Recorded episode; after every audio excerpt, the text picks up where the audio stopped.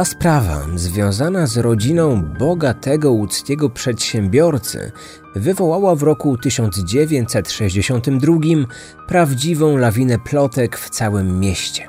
Pojawiło się kilka teorii dotyczących motywu, ale milicjanci nie byli w stanie znaleźć sprawcy ani ustalić jego tożsamości.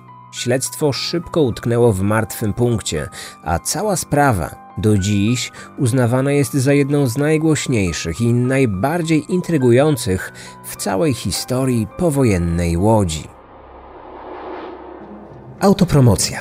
Zanim zaczniemy, chciałbym poinformować słuchaczy, którzy zamówili już moją książkę Zbrodnia obok Ciebie, że w najbliższych dniach rozpoczynamy wysyłkę tej lektury. Jeżeli więc wszystko dobrze pójdzie, to słuchając następnego odcinka Kryminatorium będziecie mieć już książkę w swoich domach i dzięki temu poznacie losy przestępców, którzy udowadniają, że zło czai się wszędzie. O tej sprawie nigdy wcześniej nie mówiłem w podcaście. Oczywiście raz jeszcze dziękuję za zakup i zaufanie. I przypominam, że wciąż trwa okres premierowy i można skorzystać z darmowej dostawy na terenie Polski. Jeżeli nie złożyłaś, nie złożyłeś jeszcze zamówienia, zrób to teraz i kup swój egzemplarz Zbrodni obok Ciebie szybko i bezpiecznie na stronie kryminatorium kropka alt kropka pe el. Kryminatorium. Otwieramy akta tajemnic. Jednym z najbardziej rozpoznawalnych miejsc w Łodzi jest bez wątpienia stajnia jednorożców. Tak miejscowi nazywają potocznie dworzec tramwajowy Centrum, znajdujący się na Alei Mickiewicza, tuż przy ulicy Piotrkowskiej. Jego wybudowanie kosztowało milion euro, a jak to zwykle bywa, zdania na temat atrakcyjności stajni jednorożców są dziś wśród mieszkańców podzielone. Nie zmienia to jednak faktu, że ta stumetrowa kolorowa wiata, stanowiąca zadaszenie czterech peronów, od siedmiu lat uważana jest za wizytówkę Łodzi, a według portalu Łódź Nasze Miasto każdego dnia korzysta z niego około pięćdziesiąt tysięcy pasażerów. Niewielu z nich, czy to wchodząc, czy wychodząc codziennie z tramwaju na tym przystanku, zdaje sobie sprawę z tego, że kilka metrów dalej stała kiedyś okazała trzypiętrowa kamienica. Dziś nie ma już po niej śladu. Pod koniec lat sześćdziesiątych ubiegłego wieku została ona zburzona wraz z sąsiednimi zabudowaniami, po to, aby na jej miejscu mogła powstać główna arteria komunikacyjna w mieście, nazywana Trasą W Z. Pewnie niektórzy słuchacze zastanawiają się teraz, dlaczego we wstępie wspominam właśnie o tej kamienicy. Tym bardziej, że Łódź słynie przecież z wielu znacznie słynniejszych i co najważniejsze, wciąż zachowanych kamienic. Odpowiedź jest niezwykle prosta i biorąc pod uwagę nazwę tego podcastu, jak najbardziej przewidywalna. Jak się pewnie niektórzy z Was domyślają, miejsce, o którym dziś mówię, ma jakiś związek z dawną sprawą kryminalną. Bo właśnie w tej kamienicy, zlokalizowanej dokładnie na ulicy Piotrkowskiej sto sześćdziesiąt jeden, doszło sześćdziesiąt lat temu do pewnego okrutnego zabójstwa. Przez kilkadziesiąt lat narosło wokół tej sprawy wiele plotek i najróżniejszych teorii.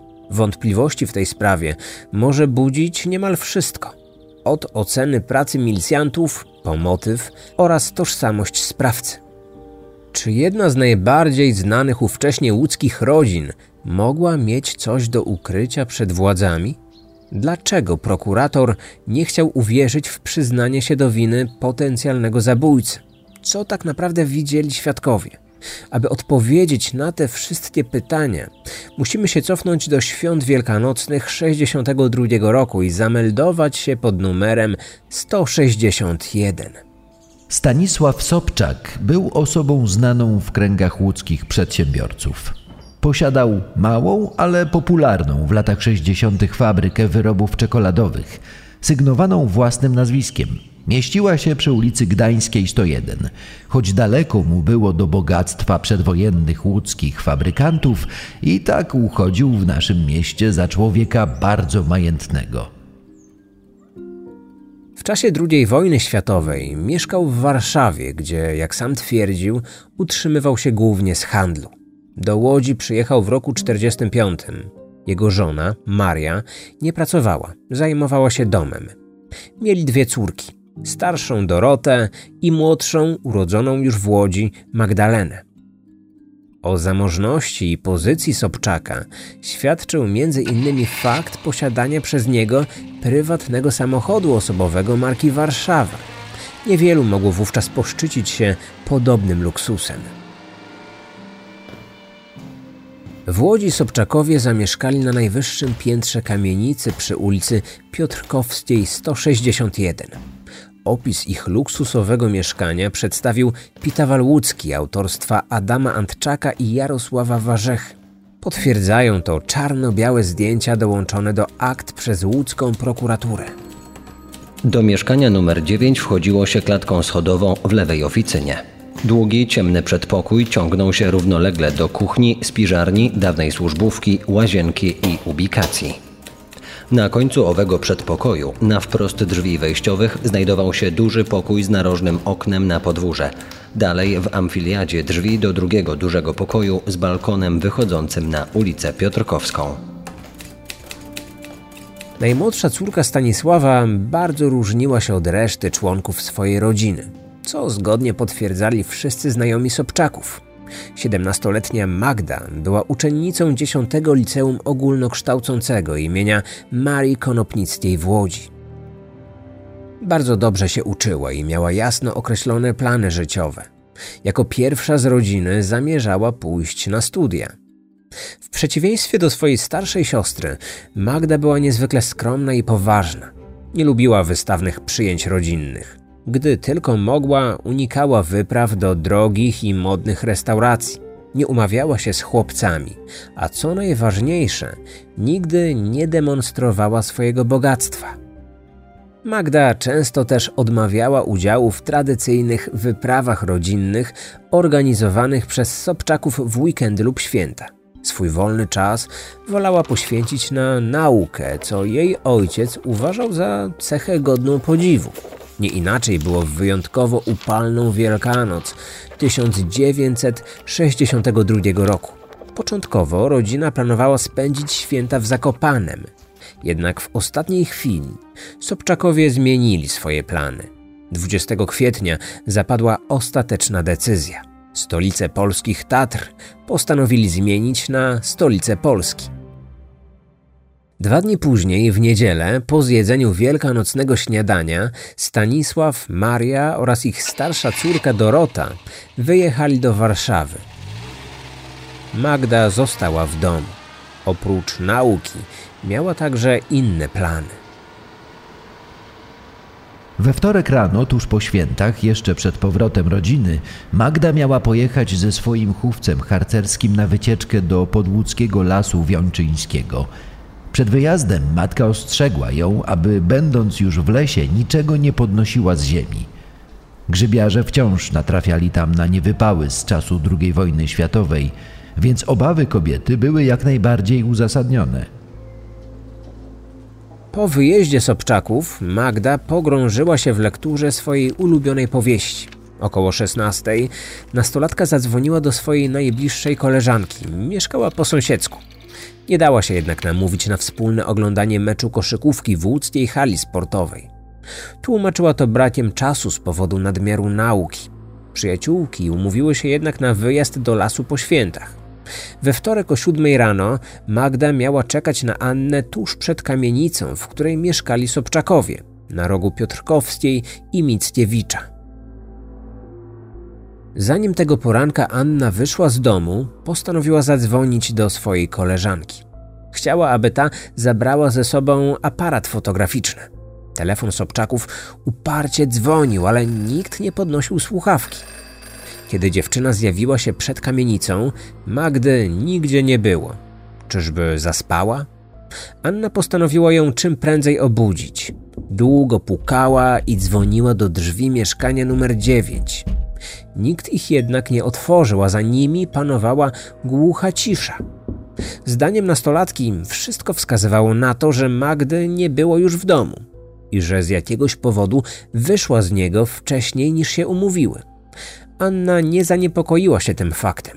A gdy po dotarciu do lasu nie zastała tam swojej przyjaciółki i sąsiadki, pomyślała po prostu, że Magda w ostatniej chwili zmieniła swoje plany. Być może uczyła się całą noc i rano postanowiła się wyspać. Nieco ponad trzynaście godzin później do domu wrócili z Warszawy Sobczakowie. Stanisław zaparkował samochód na podwórzu sąsiedniej kamienicy, gdzie mieścił się jego garaż. piętnaście minut później razem z żoną i starszą córką weszli schodami na trzecie piętro. Od razu zauważyli stojące w kącie dwie butelki mleka. Pracownicy miejscowej mleczarni przywozili je każdego ranka w dni robocze. Ale dlaczego ich córka wciąż nie zabrała ich do środka, mimo że zegar wskazywał już godzinę w pół do dziewiątej wieczorem? Pytanie nie znalazło swojej odpowiedzi. Podobnie jak to, dlaczego pomimo głośnego dzwonka przy drzwiach Magda wciąż im nie otwierała. Maria próbowała wytłumaczyć nastoletnią córkę. Sugerowała, że córka pewnie bierze kąpiel i nie słyszała, że już wrócili. Stanisław otworzył drzwi wejściowe własnym kluczem. Wszyscy weszli do przedpokoju, w którym paliło się światło. W mieszkaniu panowała cisza. Drzwi do dużego pokoju były lekko uchylone. Tuż przy nich na podłodze obok małego stolika leżały kawałki potłuczonego wazonu. Przechodząc przez kolejne pomieszczenie zauważyli, że jedno z czterech krzeseł przy głównym stole jadalni było przewrócone. Nieco dalej na podwiniętym dywanie leżała na plecach Magda. Choć wszyscy zaczęli ją wołać, nastolatka nie poruszyła się. Nie otworzyła nawet zamkniętych oczu. Matka podbiegła do niej i dotknęła jej nóg. Były zimne. Twarz i piersi dziewczyny były zasłonięte dużą poduszką, spod której wystawał rozpięty szlafrok Magdy, niebieski w białe grochy. Choć w domu Sobczaków znajdował się telefon, Stanisław był w tak wielkim szoku, że zamiast z niego skorzystać, natychmiast zbiegł do sąsiadów piętro niżej. I to właśnie ich poprosił o pilne wezwanie pogotowia i milicji. Pierwszy w mieszkaniu numer dziewięć zjawił się lekarz. Zanim jeszcze dotknął ciała siedemnastolatki, oznajmił zrozpaczonej rodzinie, że dziewczyna nie żyje co najmniej od kilku godzin. Gdy zdjął z niej poduszkę, potrafił już podać prawdopodobną przyczynę jej śmierci. Z piersi Magdy wystawała rączka kuchennego noża.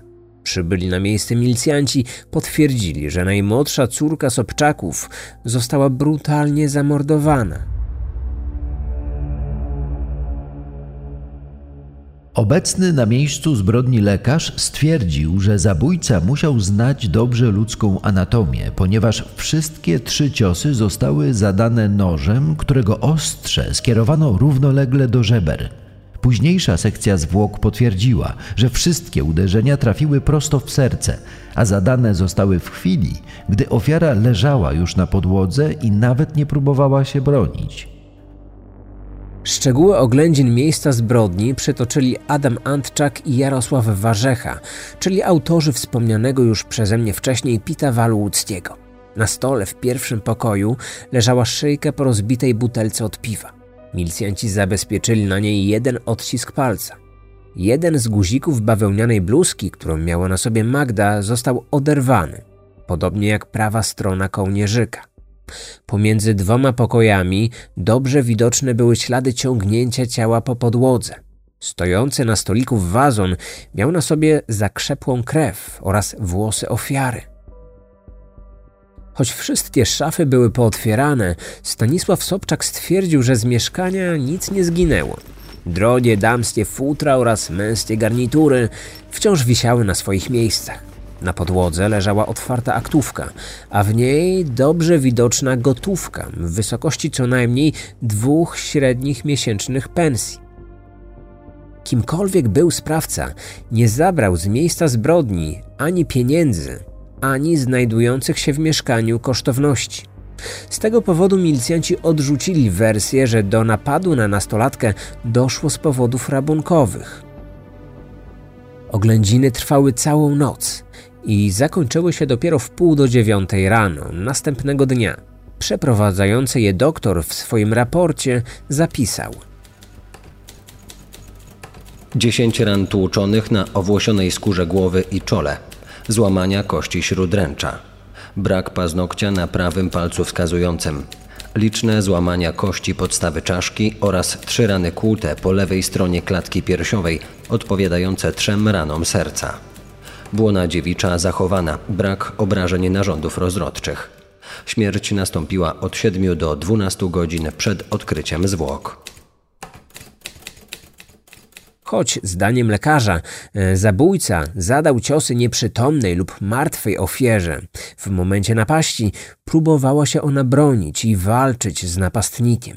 I na pewno uciekła przed nim przez kolejne pokoje mieszkania, którego drzwi wejściowe nie nosiły żadnych śladów włamania i siłowego otwarcia. Oznaczać to mogło, że albo sprawca został do środka wpuszczony przez ofiarę, albo miał on własne, dorobione wcześniej klucze. Późniejsze badanie zamka przez specjalistów nie potwierdziło jednak tej drugiej hipotezy, ale też nie potrafiło jej kategorycznie wykluczyć.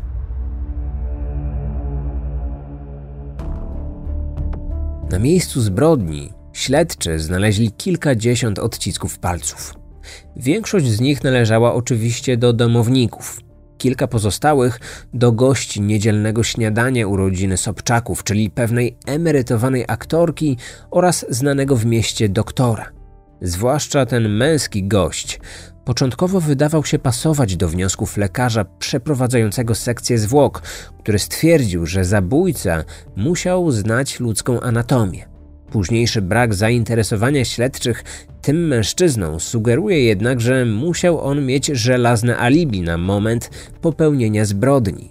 Na ścianie przedpokoju przy drzwiach wejściowych oraz na ścianie w pokoju odkryliśmy ślady w kształcie lewej dłoni, swoim rozmiarem pasujące do ofiary. Powstały one wskutek silnego oparcia ręki o ścianę, tak jakby przytrzymywała ona drzwi przed kimś napierającym z zewnątrz. Ten ktoś musiał być jednak znacznie silniejszy od siedemnastolatki, ponieważ ostatecznie udało mu się sforsować zarówno drzwi wejściowe do mieszkania, jak i następne drzwi oddzielające od siebie dwa pokoje.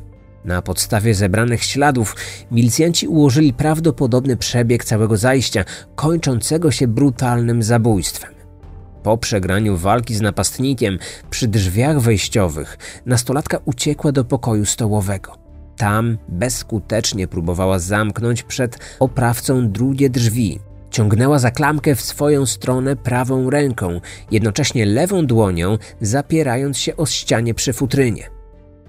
Tracąc siły, dziewczyna postanowiła uciec, a odbiegając od drzwi, przewróciła się i potłukła wazon. Zabójca gonił ją dookoła stołu. Gdy w końcu ją dopadł, zadał jej cios leżącą na stole butelką po piwie, tłukąc ją na jej głowie. Magda, próbując uciec do kolejnego pomieszczenia, przewróciła po drodze jedno z krzeseł. Tuż przed otwartymi drzwiami od balkonu wychodzącego na główną ulicę ponownie została dogoniona przez sprawcę. Wtedy otrzymała kilka kolejnych ciosów w głowę, już znacznie silniejszych niż ten pierwszy. Najpierw drugą butelką, a gdy ta się potłukła, ściągniętym ze stolika wazonem. W międzyczasie próbowała jeszcze walczyć o życie, o czym świadczył zdarty paznokieć, wyrwany guzik oraz rozerwany kołnierzyk. W końcu zakrwawiona upadła na podłogę, ale natychmiast poderwała się z niej. Próbowała uciec przed napastnikiem, ale ponownie upadła. Tym razem już nie była w stanie się podnieść, ponieważ straciła przytomność. Zabójca przeciągnął ciało na odległość około trzech metrów do sąsiedniego pokoju, którego okna wychodziły na podwórze. Ułożył je obok stołu i nożem z drewnianą rączką zadał ofierze trzy precyzyjne ciosy prosto w serce. Narzędzie zbrodni zostawił w ciele, a jej twarz i piersi przykrył ciemną poduszką z tapczanu, tak jakby nie mógł patrzeć na to, co właśnie zrobił. Po przesłuchaniu sąsiadów państwa Sobczaków, milicjanci wytypowali pierwszego podejrzanego. Wszystkie zeznania wspominały o tajemniczym mężczyźnie, którego widziano kilka razy na podwórzu kamienicy, w której mieszkała Magda. Wyglądał młodo, na nie więcej niż dziewiętnaście lat. Ubrany był w ciemny garnitur, czarne buty i sięgający do kolan rozpięty zielony płaszcz. Miał średni wzrost, pociągłą, opaloną twarz, czarne, proste i zaczesane do góry włosy. Wielkanocny poniedziałek sześćdziesięciopięcioletnia Bronisława widziała, jak około osiemnastej ten mężczyzna wszedł na podwórze ulicy Piotrkowskiej, a swoje kroki skierował prosto do klatki schodowej Sobczaków.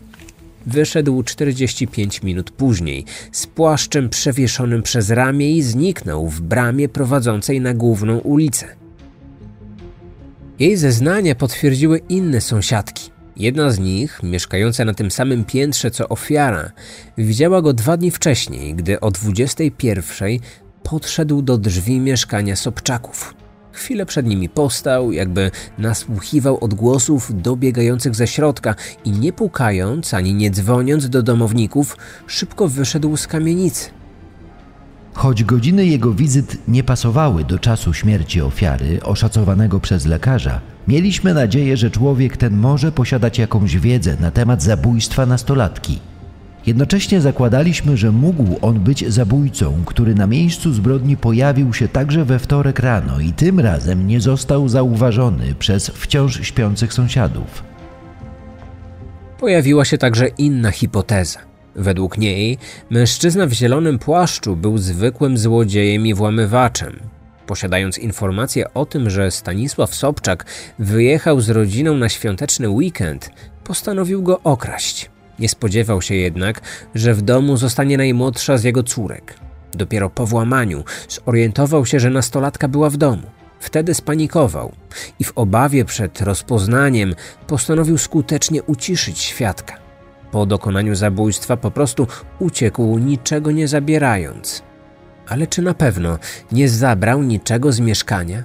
Wkrótce w całej Łodzi zaczęło huczeć od plotek mówiących, że Stanisław Sobczak był w posiadaniu kilku kilogramów złotych monet, głównie amerykańskich dolarów oraz carskich rubli. Aby nie musiał zdradzać śledczym ich nielegalnego pochodzenia, miał zataić przed milicją ich kradzież. Po tym, jak o zabójstwie córki właściciela fabryki czekoladek napisała łódzka prasa, milicjanci otrzymali wiele anonimowych listów od mieszkańców Łodzi. Większość z nich świadczyła o tym, że Stanisław nie cieszył się w mieście dobrą reputacją i sympatią. Na kolejne plotki nie trzeba było czekać długo. Niektórzy wskazywali, że śmierć jego córki miała być zemstą za nie do końca uczciwą działalność ojca podczas wojny. W toku śledztwa przyjęto trzy najbardziej prawdopodobne, zdaniem milicji, wersje. Pierwsza mówiła o zwykłym włamaniu, w trakcie którego nastąpiła niezaplanowana wcześniej przez złodzieja zbrodnia. Druga o odrzuconym przez ofiarę adoratorze, który nie potrafił pogodzić się z odmową. Trzecią hipotezą stała się wersja zakładająca zemstę na ojcu dziewczyny. Przesłuchano kilkuset świadków. Wytypowano również czterdziestu najbardziej podejrzanych mężczyzn. Jednak po sprawdzeniu okazało się, że każdy z nich miał alibi, które skreślało go z listy potencjalnych zabójców. Nie udało się również ustalić tajemniczego mężczyzny w zielonym płaszczu, którego widziały sąsiadki Sobczaków. Milicjanci nie byli nawet pewni, czy mieszkał on w Łodzi. Nie pomogła nawet wysoka nagroda, jaką Stanisław Sobczak przeznaczył dla osoby, która pomoże śledczym rozwiązać zagadkę.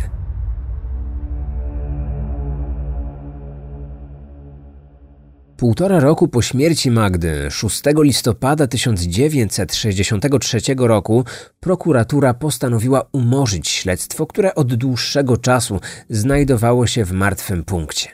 Wiarę na schwytanie zabójcy stracili nawet rodzice ofiary. I nagle, dziesięć lat później, niespodziewanie nastąpił przełom, a zamknięte śledztwo ponownie otwarto. W roku siedemdziesiątym pierwszym na karę dziesięciu lat więzienia skazany został Wojciech K., łódzki włamywacz należący do tzw. grupy inżynierów.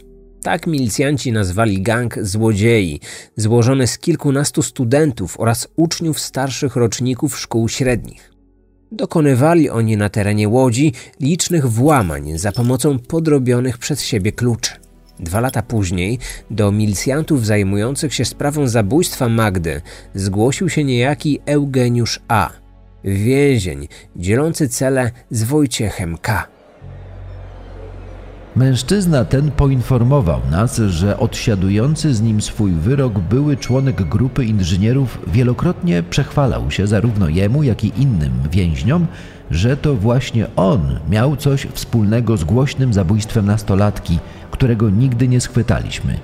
Jeszcze tego samego dnia postanowiliśmy przesłuchać podejrzanego.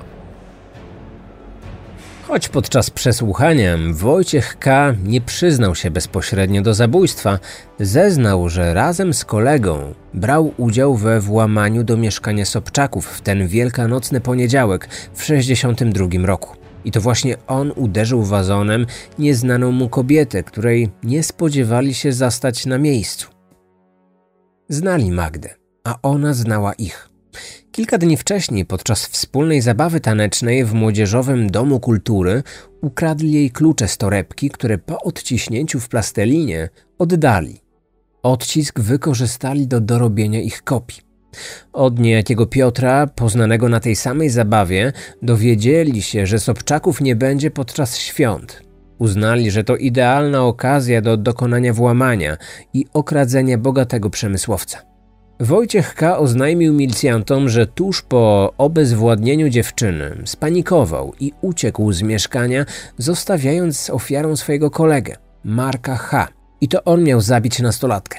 Sprawca zabójstwa nie mógł jednak niczego potwierdzić, ponieważ, jak podaje Anna Grączewska z Gazety Pomorskiej, nie żył on już co najmniej od kilku miesięcy. Prawdziwość tych słów śledczy postanowili sprawdzić badaniem za pomocą wykrywacza kłamstw. I wtedy okazało się, że podejrzany mówił prawdę. Jesienią tysiąc dziewięćset siedemdziesiątego trzeciego roku wydawało się, że sprawa w końcu się wyjaśni. Podejrzany przyznał się do współudziału w zbrodni, a do tego wskazał prawdziwego zabójcę. Łódzka prokuratura wierzyła, że sprawa głośnej zbrodni zostanie ostatecznie wyjaśniona. Jednak w trakcie przygotowywania do procesu okazało się, że nic nie było takie, jak się początkowo wydawało. Weryfikacja słów podejrzanego uzmysłowiła śledczym, że o zabójstwie Magdy wiedział on tylko tyle, ile wcześniej napisano w gazetach. W trakcie swoich zeznań nie potrafił on dokładnie opisać ani pokoju, w którym zaatakował ofiarę, ani przedmiotu, którym ją uderzył. Tłumaczył to doznanym szokiem i czasem, jaki upłynął od tych wydarzeń. Dodatkowo matka dziewczyny zeznała, że jej córka nigdy nie miała torebki, więc podejrzany nie mógł wyciągnąć z niej kluczy od mieszkania. Nie tylko to się nie zgadzało. Wojciech K. twierdził, że włamanie zakończone zabójstwem miało miejsce w poniedziałek wielkanocny. Taką datę śmierci Magdy podały ówczesne dzienniki oraz opublikowane w prasie nekrologii. Tymczasem sekcja zwłok wykazała jednoznacznie, że śmierć dziewczyny nastąpiła dopiero następnego dnia. Odnaleziono również mężczyznę o imieniu Piotr. Zeznał on, że choć znał Magdę z widzenia, nie wiedział, że pochodzi ona z rodziny Sobczaków. Co więcej, w ogóle nie znał tej rodziny, więc nie mógł jej wskazać włamywaczom jako potencjalnego celu. Dodatkowo Piotr nigdy nie brał udziału w zabawach organizowanych przez Młodzieżowy Dom Kultury, co potwierdziły osoby z jego najbliższego otoczenia. W grudniu tysiąc dziewięćset siedemdziesiątego trzeciego roku Wojciech K. poprosił śledczych o przeprowadzenie z nim nowego przesłuchania. W jego trakcie odwołał swoje wcześniejsze przyznanie się do współudziału w zabójstwie.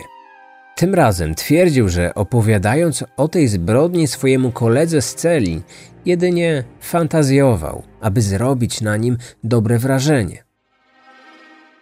O całej sprawie wiedział bardzo dużo, ale jedynie z relacji prasowych, które swego czasu namiętnie czytał. Oblany przez niego test na wykrywaczu kłamstw sprawił, że przeszedł załamanie nerwowe i dlatego do wszystkiego się przyznał. Byli oczywiście i tacy, którzy uważali, że Wojciech K. mógł być prawdziwym zabójcą, którego po latach ruszyło sumienie. Przyznał się jednak wyłącznie do współudziału w zbrodni, ponieważ bał się grożącej mu kary śmierci. Dlatego do całej wersji zdarzeń wprowadził nieżyjącego już kolegę, którego obarczył winą za pozbawienie życia siedemnastolatki. Zbyt duże rozbieżności pomiędzy jego słowami a ustalonymi faktami sprawiły, że łódzka prokuratura nigdy nie uwierzyła w taką hipotezę. Ostatecznie wiceprokurator prokuratury wojewódzkiej dla miasta Łodzi dwudziestego dziewiątego marca tysiąc dziewięćset siedemdziesiątego czwartego roku postanowił zamknąć śledztwo prowadzone przeciwko Wojciechowi K., o czym możemy przeczytać w postanowieniu o umorzeniu śledztwa. Oceniając zebrane dowody w sprawie, stwierdzić należy, że są one niewystarczające do postawienia w stan oskarżenia Wojciecha K. o zabójstwo bądź współudział w zabójstwie Magdaleny Sobczak, a przez to postanawia umorzyć śledztwo przeciwko podejrzanemu. Tym samym jedno z najgłośniejszych i najbardziej zagadkowych zabójstw dokonanych w powojennej Łodzi pozostało niewyjaśnione. Pewna jest w zasadzie tylko tożsamość ofiary i przyczyna jej śmierci. Nieznany jest motyw zabójstwa ani tożsamość sprawcy. I nawet jeśli kiedykolwiek udałoby się ustalić jego nazwisko, to zabójca nigdy już nie odpowie za swój czyn, ponieważ ta sprawa uległa przedawnieniu. Tajemniczy młody mężczyzna w zielonym płaszczu nigdy nie został zidentyfikowany. Otwarte więc pozostaje pytanie, czy był on prawdziwym zabójcą. A może jedynie cichym adoratorem nastolatki, który przychodząc do miejsca jej zamieszkania, chciał się jedynie spotkać z miłością swojego życia. Świadkowie zeznali, że w tysiąc dziewięćset sześćdziesiątym drugim roku nie mógł mieć więcej niż dwudziestu lat. Dziś, jeżeli nadal żyje, ma około osiemdziesiątki. Czy mieszka w Łodzi? A może już dawno wyjechał do innego miasta lub do innego kraju? Czy kiedykolwiek zdecyduje się ujawnić, w jakim tak naprawdę celu pojawił się tamtej Wielkanocy w nieistniejącej już dziś kamienicy przy ulicy Piotrkowskiej?